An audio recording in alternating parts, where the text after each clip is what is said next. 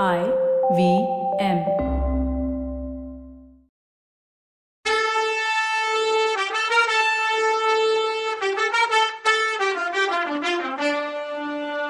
வணக்கங்க. நான் கவிதா பேசுறேன்.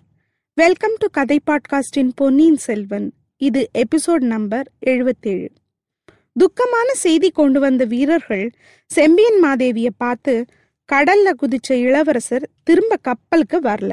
கடல்லையும் கரையிலையும் தேடுறதுக்கு ஏற்பாடு பண்ணியிருக்காங்க அப்படின்னு சொன்னாங்க. இதை கேட்ட சக்கரவர்த்தியும் மகாராணியும் ரொம்ப வருத்தத்தில் இருக்கிறதா சொன்னாங்க. உங்களையும் மதுராந்தகரையும் இளைய பிராட்டியையும் உடனே கிளம்பி தஞ்சாவூர் வர சொல்லி செய்தி அனுப்பியிருக்காங்கன்னு சொன்னாங்க. இவங்க சொன்னது ஜனக்கூட்டம் காதுலையும் செம்பியன் மாதேவி காதுலையும் விழுந்தது. மகாராணி கண்ணில் இருந்து கண்ணீர் வழிஞ்சிட்டே இருந்தது. அதை பார்த்து ஜனங்க அழுது கதர்னாங்க. கூட்டத்தில் முன்னாடி நின்றுட்டு இருந்தவங்க அம்மா நீங்க தஞ்சாவூருக்கு போகக்கூடாது இளைய பிராட்டியும் போகவே கூடாது. சக்கரவர்த்திய இங்க வர சொல்லுங்கன்னு சொன்னாங்க. ஒருத்தர் சொன்னாரு பொன்னியின் செல்வர் கடல்ல மூழ்கிட்டார்னு சொல்றது பொய்யா தான் இருக்கும். அவரை பழுவேட்டரையர்கள் தான் ஏதோ பண்ணிட்டாங்க. அப்படின்னு சொன்னார். இன்னொருத்தர் மதுராந்தகரும் தஞ்சாவூருக்கு போகக்கூடாது இங்கே தான் இருக்கணும்னாரு. குந்தவை பிராட்டி எங்க? அவங்கள நாங்க பார்க்கணும்னு சில பேர் கத்துனாங்க. செம்பியன் மாதேவி தம் பக்கத்துல இருந்த தோழி அனுப்பி குந்தவையை கூட்டிட்டு வர சொன்னாங்க.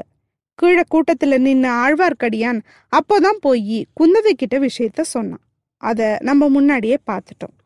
குந்தவை வானதியை கவனிச்சுக்கிற வேலைய தோழிங்க கிட்ட கொடுத்துட்டு அவசரமா வந்தா. குந்தவை வரும்போது மாடத்துல நின்றுட்டு இருந்த செம்பியன் மாதேவி அழுகிறத பார்த்தா. பார்த்ததும் அவ கண்லையும் தண்ணி வந்துடுச்சு. இத பார்த்தா அங்க ஜனங்க மொத்தமும் அழுதுச்சு. எல்லாரும் அவளை பார்த்த உடனே பொன்னியின் செல்வர் சாகல. அவரை கொன்னுட்டாங்க. பழுவேட்டரையர்கள் தான் கொன்னுட்டாங்கன்னு கத்துனாங்க புலம்புனாங்க. அவங்கள பழிக்கு பழி வாங்கணும் இளவரசி. சக்கரவர்த்தியையும் சிறையில வச்சிருக்காங்க. அவரை இங்க அழைச்சிட்டு வாங்க. இல்ல நீங்க ஊன்னு சொல்லுங்க. நாங்க இப்பவே புறப்படுறோம் நாங்க. இதெல்லாம் கேட்ட குந்தவை தீவிரமா உள்ளுக்குள்ள யோசிச்சுட்டு இருந்தா. இளவரசர் உயிரோட தான் இருக்காருன்னு உண்மையை இப்ப சொல்ல முடியாது. ஆனால் ஜனங்களை எப்படியாவது சமாதானப்படுத்தி அனுப்பணும். என்ன பண்ணலான்னு யோசிச்சுட்டு இருக்கும்போது ஜனங்க கூட்டத்தில் முன்னாடி வரிசையில் ஆழ்வார்க்கடியானும் வல்லவனும் நிற்கிறத பார்த்தா.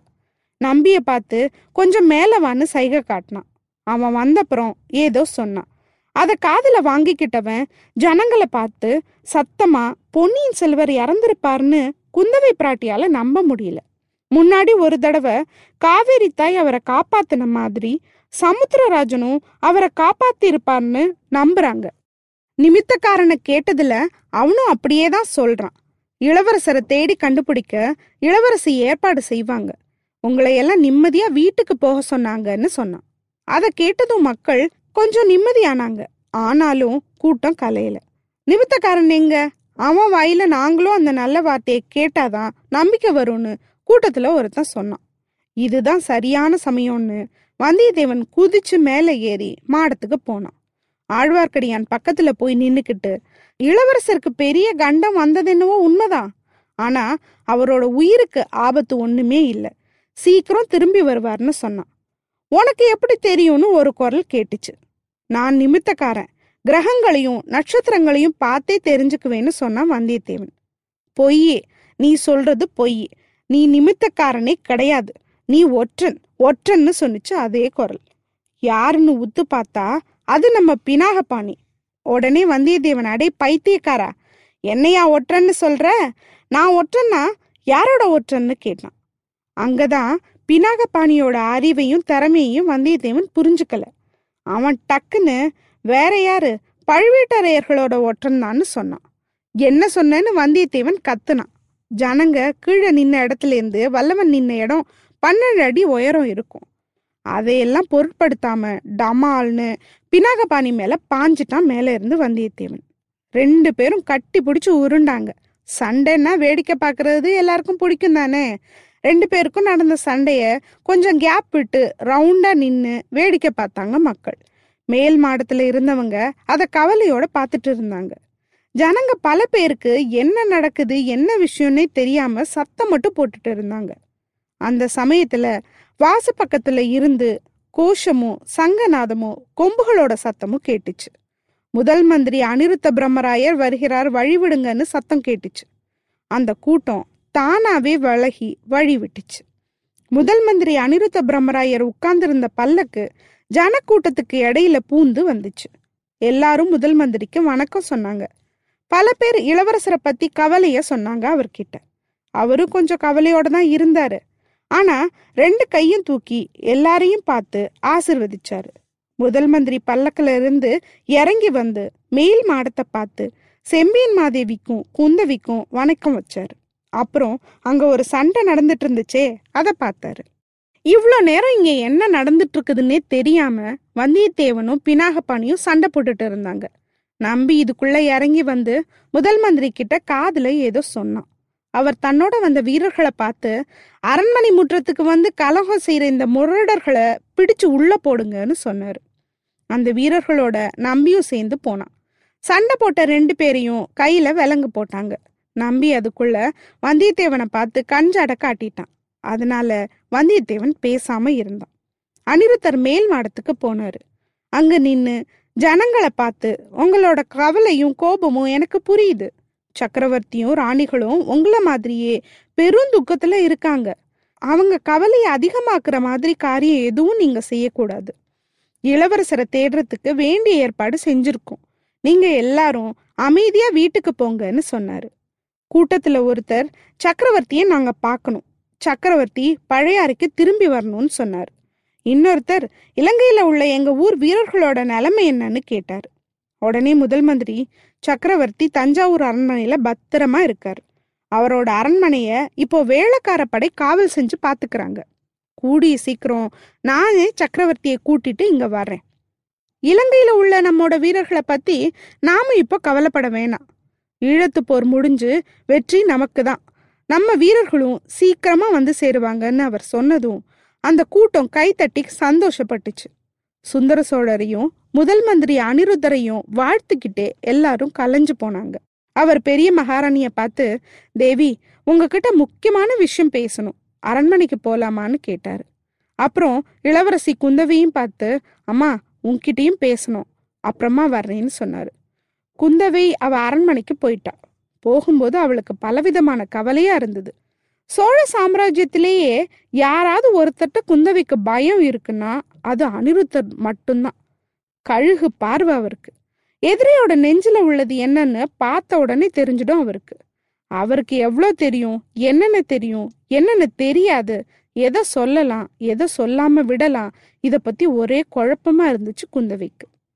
வல்லவனையும் பினாகபாணியும் ஜெயில போட சொன்னது வேற ஆத்திரமா வந்துச்சு. அதை ஜனங்க முன்னாடி காட்டிக்கவும் முடியல. என்கிட்ட பின்னாடி வந்து பேச போறாராமே வரட்டும் ஒரு கை பார்த்துக்கிறேன்னு மனசுக்குள்ள கருவிக்கிட்டான். செம்பியன் மாதேவி மேல எல்லாரும் ரொம்ப மரியாதை வச்சிருந்தாங்க. அதே மாதிரி முதல் மந்திரி அனிருத்த பிரம்மராயனும் அப்படித்தான். அவங்களுக்கு மரியாதை ரொம்ப கொடுப்பார். ஆனா இப்ப ஏதோ ஒரு பயத்தோட செம்பியன் மாதேவி இருந்த மாதிரி இருந்தது. முதல் மந்திரி நாற்காலியில உட்காந்த பின்னாடி தான் உட்காந்தாங்க உட்காந்ததும் ஐயா கொஞ்ச நாளா என் தலை மேல இடி மேல இடியா விழுந்துட்டு இருக்கு நீங்களும் அப்படி ஏதாவது நியூஸ் கொண்டு வந்திருக்கீங்களா? இல்ல கொஞ்சம் ஆறுதலான வார்த்தை சொல்ல போறீங்களான்னு கேட்டாங்க. அமணி மன்னிச்சிடுங்க. உங்க கேள்விக்கு என்னால பதில் சொல்ல முடியல. நான் கொண்டு வந்திருக்க செய்திய நீங்க எடுத்துக்கிற விதத்தை பொறுத்தது அதுன்னு சொன்னாரு. பொன்னியின் செல்வனை பத்தின செய்தி உண்மைதானா? என்னால நம்ப முடியலையே. அருள்மொழிய பத்தி நான் என்னெல்லாம் நம்பிட்டு இருந்தேன்? அவன் இந்த உலகத்தையே ஆள பிறந்தவன்னு நாம எத்தனை தடவை பேசியிருக்கோம்னாங்க அம்மணி ஜோசியர்கள் அப்படி சொன்னாங்கன்னு நீங்க என்கிட்ட சொல்லியிருக்கீங்க. அதை நான் ஆமான்னு சொல்லல இல்லைன்னு சொல்லல அப்படின்னாரு. அதெல்லாம் விடுங்க. இப்போ பொன்னியின் செல்வன் கடல்ல மூழ்கினது உண்மையான்னு கேட்டாங்க. அது உண்மைன்னு யார் சொல்ல முடியும்? அந்த மாதிரி செய்தி நாடு நகரம் எல்லாம் பரவி இருக்கிறது மட்டும் உண்மைன்னாரு. அப்போ அது உண்மைன்னா சோழ நாட்டோட கதி என்னன்னு கேட்டாங்க செம்பியன் மாதேவி. என்னென்ன விபரீதம் நடக்க போகுதோன்னு புலம்புனாங்க. அப்போ முதல் மந்திரி விபரீதம் எப்போ வேணும்னாலும் நடக்கும். அது உண்மையான்னு தெரிஞ்சுக்கிற வரைக்கும் காத்துட்டு இருக்க போறதில்லன்னாரு. அதுக்கு மகாராணி ஆமா ஆமா ஏதாவது நடக்கிறதுக்கு வதந்தியே போதுமே. இங்க என்ன நடந்துச்சு தெரியுமா முதல் மந்திரி? மக்கள் கூட்ட கூட்டமா இப்படி அரண்மனைக்குள்ள நுழைஞ்சு நான் பார்த்ததே இல்லைன்னாங்க. அம்மனி பழையாறையில் மட்டும்தான் இப்படி நடக்குதுன்னு நினைக்காதீங்க. தஞ்சாவூர் நேத்துலேருந்து என்ன நிலமையில இருக்கு தெரியுமா? வேளக்கார படை சக்கரவர்த்தியை விட்டு ஒரு இன்ச்சு கூட நகராம உட்காந்துட்டு இருக்காங்க. மக்கள் கோட்டைக்குள்ள பூந்து கூட்டம் கூட்டமா பழுவேட்டரையர்கள் அரண்மனையை சுத்திட்டாங்க. அப்புறம் மதம் பிடிச்ச யானையை ஏவி விட்டு கூட்டத்தை கலைக்க வேண்டியதா போச்சுன்னு சொன்னார். ஐயோ நாங்க மகாராணி. மதுராந்தகர் நல்ல வேளை பழைய அறைக்கு வந்துட்டார். இல்லைன்னா அந்த பழிய அவருக்கும் வந்திருக்கும்னாரு முதல் மந்திரி. ஐயா மதுராந்தகன் எப்படி மாறியிருக்கான்னு தெரிஞ்சா நீங்க மூக்கு மேல வரல வைப்பீங்கன்னாங்க. ஆச்சரியப்படவே மாட்டேன் மகாராணி. இதெல்லாம் எனக்கு கொஞ்ச நாளாவே தெரியும்னு சொல்லி மகாராணியவே ஆச்சரியப்படுத்தினாரு முதல் மந்திரி. தெரிஞ்சிருந்தும் ஏன் அவன் மனசை மாத்த நீங்க ட்ரை பண்ணல? இப்பயாவது ஏதாவது யோசனை சொல்லுங்கன்னாங்க. அம்மணி மதுராந்தகரோட மனசை மாத்த வேண்டிய அவசியம் இல்லையே. அவருக்கு சப்போர்ட்டா பேசதான் நான் வந்திருக்கேன்னு சொன்னாரு முதல் மந்திரி. ஒன்றும் புரியாம பார்த்தாங்க மகாராணி. அமணி மதுராந்தகர் சோழ சிம்மாசனத்துல தனக்கு உரிமை இருக்குன்னு நினைக்கிறாரு. சக்கரவர்த்திக்கு அப்புறமா அந்த பதவி தன்னோடதுன்னு நினைக்கிறாரு. அது நியாயமான ஆசை தானே ரொம்ப நாளா ஆசைப்படுற அதை தடுத்தா சோழ நாட்டுக்கு நல்லது நடந்துட போகுதா? அதை நிறைவேற்றியே வைக்கலான்னு சேம் சைடு கோல் போட்டாரு முதல் மந்திரி. அப்படியே ஆடி போயிட்டாங்க மகாராணி. ஐயோ என்ன பேசுறீங்க நீங்க? நீங்க கூடவா சக்கரவர்த்திக்கு துரோகம் பண்ணுன்னு நினைக்கிறீங்க? இது என்ன சோதனை கடவுளே? ஏறக்குறைய அழுகிற குரல்ல சொன்னாங்க மகாராணி. முன்னாடி அரசமைப்பு எப்படி இருந்துச்சுன்னா அரசன் எப்படி வேணா இருந்துட்டு போட்டோம். அவனோட மந்திரி சரியா இருந்தா நாடு நல்லா இருக்கும்னு புத்திசாலியை தான் அமைச்சர்களா வைப்பாங்க. வீரத்துல சிறந்தவர் தளபதியா இருப்பார். ராணுவ புரட்சியை கூட வீராதி வீரர்களான ஆதித்த கரிகாலனும் பொன்னியின் செல்வரும் ஈஸியாக முறியடிச்சிடுவாங்க ஆனால் முதல் மந்திரி அனிருத்தர் மாதிரி ஒரு ஆள் சதி பண்ணா பாவம். அவங்க ரெண்டு பேரும் என்ன பண்ணுவாங்க? என்ன பண்ண முடியும்? அடுத்த எபிசோட்ல பார்க்கலாம். அது வரைக்கும் நன்றி வணக்கம்.